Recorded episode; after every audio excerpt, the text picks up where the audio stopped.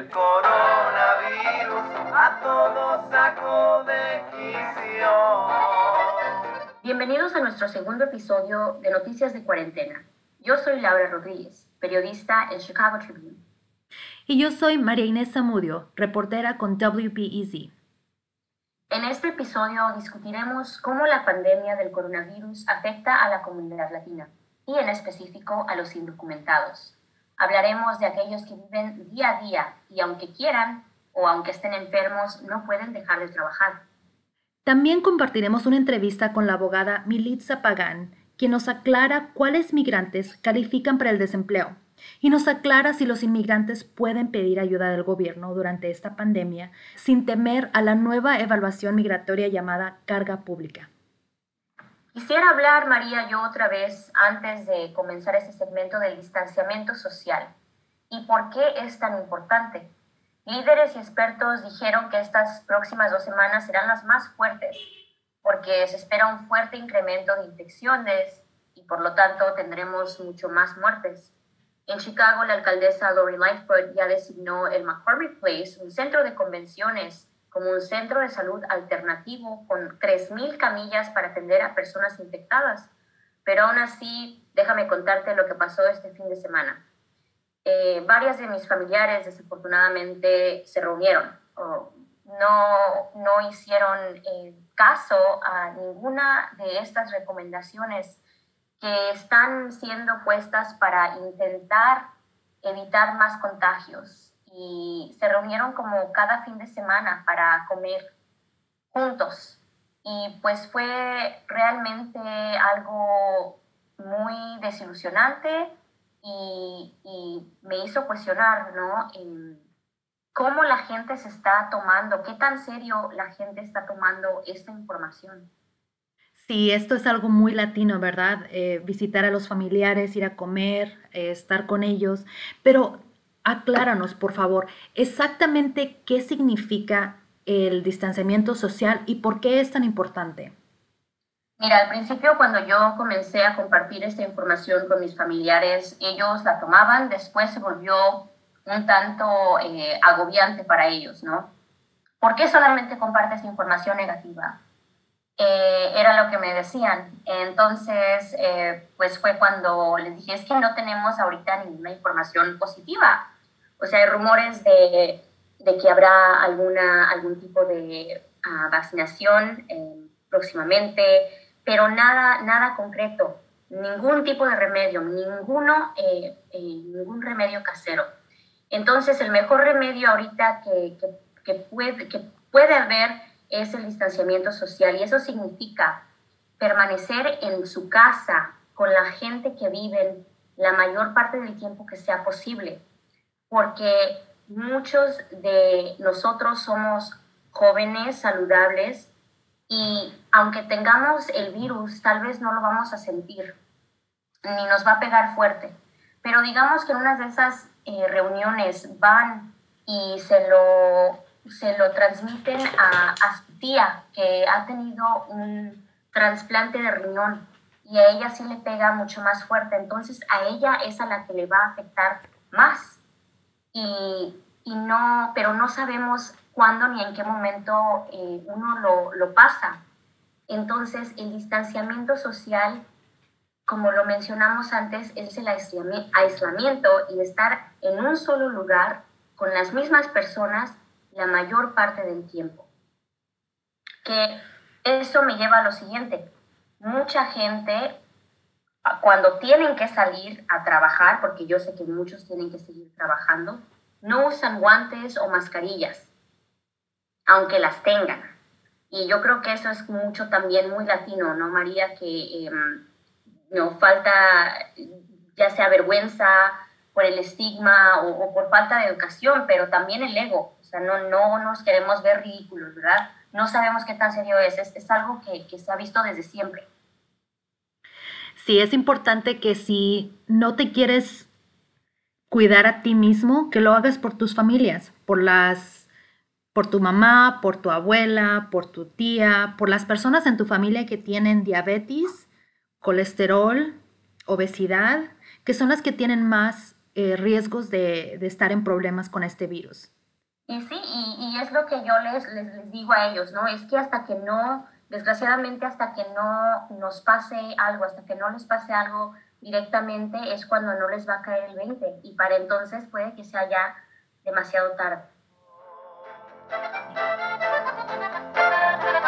Hay casos en todo el mundo, pero China fue el primero. La OMSIA la declaró pandemia y le soy sincero, yo lo tengo que googlear. Esta semana el gobierno estatal y el de la ciudad de Chicago hicieron públicos los números de personas infectadas y el número de personas fallecidas por COVID-19. Tenemos más de 15.000 casos confirmados y más de 460 muertos en Illinois. María, tú y tu compañero de WBC fueron quienes reportaron primero que la mayoría de las muertes eh, por el virus en la ciudad de Chicago fueron afroamericanos. ¿Nos puedes contar un poquito más de este reportaje? Sí, Laura, esta semana publicamos un reportaje recalcando que el virus COVID-19 ha matado desproporcionadamente a afroamericanos en Chicago. El 70% de las muertes en Chicago fueron concentradas en la población afroamericana, a pesar de que esta población solamente es el 29% de la población de la ciudad. Las razones por las cuales esto está sucediendo son amplias, pero estas disparidades son causadas por décadas de segregación y de racismo. Pero otra de las cosas más importantes que tenemos que recalcar es que la mayoría de estas personas que fallecieron por el virus tenían una enfermedad crónica como el diabetes, como la presión alta, obesidad o problemas respiratorios. Y cuando se trata de la comunidad latina, esta historia es un poquito más compleja. A pesar de que los números se han publicado de cuántos latinos fueron infectados, cuántos han fallecido, estos números están mal Todavía no sabemos exactamente cómo el virus está afectando a la comunidad latina. A pesar de los números que se han publicado, todavía no sabemos exactamente cómo el virus afecta a la comunidad latina, porque la base de datos que utilizamos para este reportaje no clasifica a los latinos bien. Estoy trabajando esta semana en investigar este tema, así es que para la próxima semana espero traerles un reporte sobre esto. Cuidarnos todos, hay que estar bien protegidos, porque unos no están tan viejos, pero se ven... Esta pandemia nos está afectando a todos económicamente, pero a algunas personas más que a otras. Hay muchos inmigrantes que siguen trabajando todos los días a pesar del riesgo que corren de poder infectarse o de infectar a, a, otras personas si es que están enfermos. Y esto lo hacen para poder estar al corriente con sus pagos, para poder comer, para poder pagar sus rentas. Y sabes que, María, esta semana estuve eh, en, en, los vecindarios de La Villita, Pilsen, que no son los únicos donde hay latinos, pero sí donde se concentra una gran población, por lo menos en Chicago. Eh, los suburbios, pues es otro, otro tema que seguramente tocaremos en alguno de nuestros podcasts. Uh, al principio, cuando estuve yendo yo a esos vecindarios a la villita, y pues yo vivo en Pilsen, y el movimiento parecía todavía muy normal, igual que antes de la pandemia, gente eh, todavía seguía caminando, y, y pues definitivamente los, eh, los vendedores ambulantes seguían ahí, cuando en el centro ya había muchas oficinas cerradas que, que pues no refleja, ¿no? Eh, o más bien refleja eh, la disparidad y el privilegio que, que, existe, como mucha gente pues tiene que seguir trabajando mientras otras personas obedecen esta orden de permanecer en casa al poder trabajar desde casa. Eh, no todos pueden darse ese lujo de cerrar o de usar su computadora para trabajar. Entonces, eh, es algo que ahorita más personas están siendo forzadas a dejar de trabajar, pero también las familias que ya tenían problemas para pagar su renta, pues ahora se les hace más difícil. Y, aunque muchos de esos vendedores ambulantes, María, siguen vendiendo aquí afuera, sus ganancias ya no son las mismas. Eh, hace tiempo yo eh, platiqué con Joaquina, Joaquina, una vendedora ambulante en la villita, y apenas esta semana la vi todavía ahí, en el lugar donde siempre se pone. Y esto fue lo que, lo que ella me contó. Por el mismo problema de Hay menos gente. Hay menos gente, la gente no quiere salir, tiene temor en esa enfermedad. Ah, apenas ven a alguien con la con la cosa que se pone en la boca, ¿va? Con la mascarilla, máscara. y la gente piensa que esa persona viene contagiada. Entonces, eso es lo que se espanta la gente. Y usted ha hecho menos dinero. Sí, claro. No le compran. No, no, es lo menos que se puede hacer. Y, y si digamos que se enferma usted, ¿cómo le va a hacer? ¿Tiene seguro? ¿Qué, qué, No. qué podría hacer si se enferma? Ese es el problema, que no tenemos seguro y por eso casualmente uno trata de trabajar, ¿verdad? Para ahorrar un poquito, para tener si es que ya llegara a suceder algo, ¿verdad? Pero esperemos en Dios que no va a pasar nada. Todos esperemos en Dios y todos vamos a ponernos en manos de Dios, que Dios es el único que nos apoya, nos protege y nos ayuda.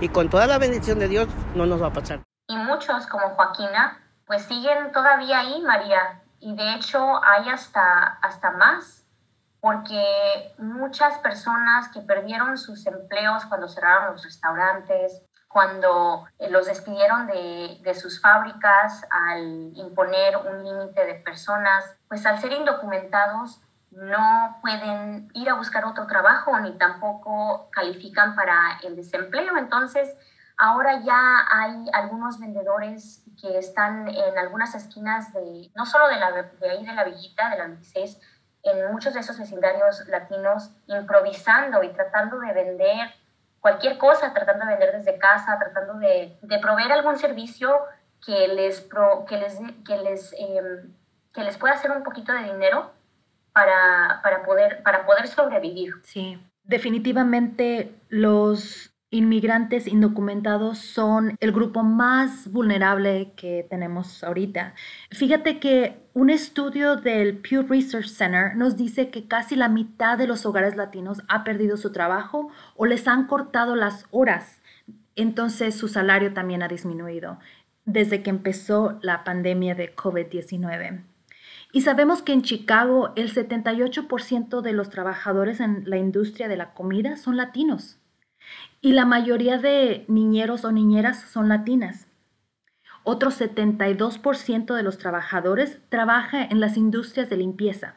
Entonces, sabemos que ese tipo de industrias son las que fueron más impactadas por estos cierres. Entonces, sabemos que nuestra comunidad ha sido impactada directamente Ante todo esto, el gobernador estatal extendió beneficios de desempleo a las personas que perdieron su trabajo. Pero sabemos que nuestra comunidad esto es un poquito complicado porque inmigrantes tienen diferentes estatus migratorios. Personas con algún tipo de visa o permiso de trabajo que antes no calificaban posiblemente pueden calificar. María, tú hablaste con Militza Pagán, abogada con el Shriver Center, una organización sin fines de lucro que aboga por, la, por, por eh, personas pasando por la pobreza. ¿Qué te dijo? Explícame. Eh, ella, nos, ella te dijo, ¿no? ¿Quién califica y quiénes no? Sí, Laura, hablé con ella la semana pasada. Aquí está nuestra conversación. Hoy nos acompaña la abogada Militza Pagán. Ella trabaja con el centro Shriver Center y aquí está para explicarnos un poquito sobre los beneficios de desempleo y el cargo público. Militza, bienvenida. Muchas gracias. Bueno, lo que queremos platicar es sobre el gobernador Pritzker extendió beneficios de desempleo a trabajadores que hayan perdido su trabajo por la pandemia de COVID-19. ¿Nos puedes explicar cuáles inmigrantes califican para estos beneficios? Claro, para calificar para los beneficios de desempleo, inmigrantes que no son ciudadanos de los Estados Unidos tienen que tener permiso de trabajo tanto al tiempo de haber ganado su salario como en el momento que soliciten para los beneficios de desempleo. Y también tienen que continuar teniendo permiso de trabajo válido durante el tiempo que estén colectando desempleo. Eso significa que inmigrantes que tienen DACA o estatus de protección temporal o TPS o asilados o refu- refugiados pueden calificar por desempleo si tienen un permiso de trabajo válido. Ahora, también el gobierno ha expandido quién califica por- para desempleo, entonces es importante es que sepan que trabajadores que trabajan por su propia cuenta, contratistas independientes, trabajadores temporales o trabajadores de la economía de gig, o que están despedidos temporalmente, ahora tienen la oportunidad de solicitar para desempleo. Entonces, si usted es un inmigrante con ciudadanía o tiene un permiso de trabajo válido y ha perdido su trabajo, usted debe tratar de solicitar para desempleo. El gobierno ha cambiado muchos de los requisitos para que más personas califiquen por desempleo y es posible que usted califique y debe solicitar. Muchos de nuestros inmigrantes en Chicago y los suburbios están en diferentes estados de estatus legal, ¿verdad? Algunos están tratando de arreglar papeles, algunos otros están con beneficios de DACA y todo ese tipo de cosas. Sabemos que la administración del presidente Trump ha implementado el, lo que le llaman el cargo público. Antes que todo, ¿por qué no nos explicas qué es el cargo público y si el desempleo puede ser considerado como cargo público. La carga pública es una evaluación que un oficial de inmigración hace cuando una persona solicita para ciertos beneficios inmigratorios, por ejemplo, una visa inmigratoria o mayormente para la residencia permanente o lo que se llama tarjeta verde. Ahora, bajo el derecho de inmigración, el gobierno puede negarle una visa o una tarjeta verde a alguien si considera probable que una persona se convierta en, una, en lo que se llama una carga pública. La carga pública significa que es posible que dicha persona dependa del apoyo del gobierno para su subsistencia. Ahora, quiero enfatizar que la regla de carga pública no le aplica a muchos inmigrantes. Mayormente le aplica a los solicitantes de residencia permanente o tarjeta verde. Entonces, por ejemplo, la regla de carga pública no le aplica a los residentes permanentes solicitando para la ciudadanía o residentes permanentes pidiendo renovar su tarjeta de residencia o a refugiados y asilados o los que están renovando su DACA o los que están solicitando para la visa U o T. Ahora, el desempleo no se considera en el análisis de la carga pública. Si usted califica por desempleo, usted debe solicitar por desempleo y no tiene que preocuparse porque los beneficios de desempleo están exentos de la regla de carga pública. ¿Eso quiere decir que los beneficios de desempleo no son considerados como cargo público entonces? Sí, eso es correcto. Los beneficios de desempleo no serán considerados como carga pública. En estos momentos tan difíciles, los inmigrantes necesitan recursos para sus hijos, que muchas de las veces son ciudadanos americanos. ¿Me puedes explicar si estos beneficios, por ejemplo, de estampillas, otro beneficio de gobierno, por ejemplo, podría ser considerado como cargo público? Claro, ahora Ah, los usos de beneficios por los dependientes, incluyendo hijos ciudadanos americanos, no se tomarán en cuenta en la ah, evaluación del caso del padre o la madre del niño. Ahora, solamente cuando el familiar es el solicitante de los beneficios migratorios, es que los beneficios como las estampillas usados por esas personas se tomarían en cuenta en la evaluación de carga pública. Ahora, eso significa que padres de niños que son ciudadanos americanos, que tienen la oportunidad de solicitar para estampillas u otros beneficios para sus hijos, deben solicitar por esos beneficios, ah, porque estos beneficios no le van a aplicar a, a los padres si están tratando de ajustar su estatus inmigratorio.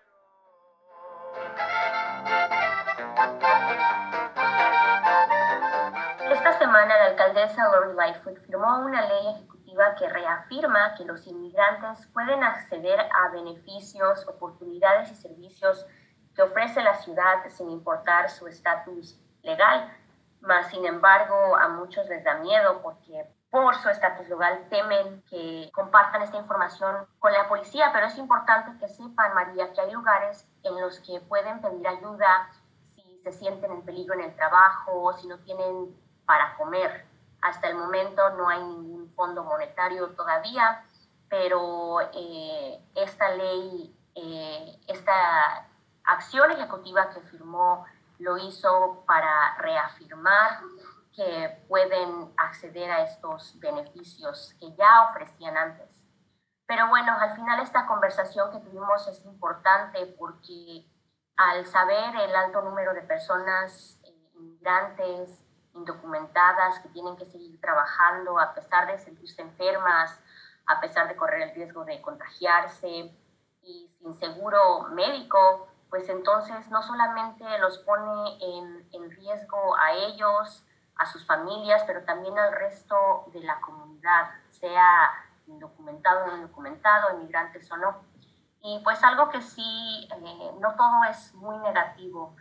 Eh, al estar afuera también reportando vi cómo mucha gente en, en estos en nuestros vecindarios se apoya mutuamente.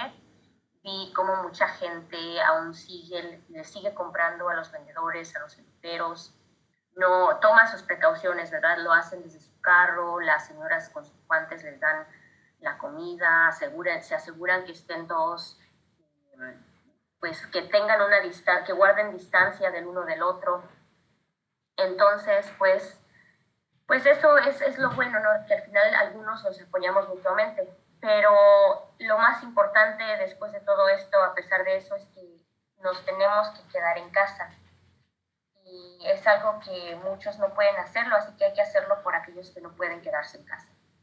Sí, Laura, yo sé que es muy difícil estar en cuarentena, pero tenemos que hacerlo. Yo de hecho empecé mi cuarentena desde antes que ustedes empezaron. Yo la empecé desde la segunda semana de marzo porque fui a una conferencia donde alguien fue infectado del virus y así que tuve que estar en cuarentena y no he visto a mi mamá, no he visto a mis familiares. Eh, este virus es altamente contagioso. Esta semana el Centro de Control de la Prevención de Enfermedades publicó un estudio donde nos comentó cómo una persona en Chicago que fue a un funeral y a una fiesta de familia, una persona infectó a 16 de sus familiares y tres de ellos murieron. Así que si quieres a tu familia, protégela. Quédate en tu casa. Nos vemos hasta la próxima semana. Gracias por escuchar nuestra conversación de Noticias de Cuarentena.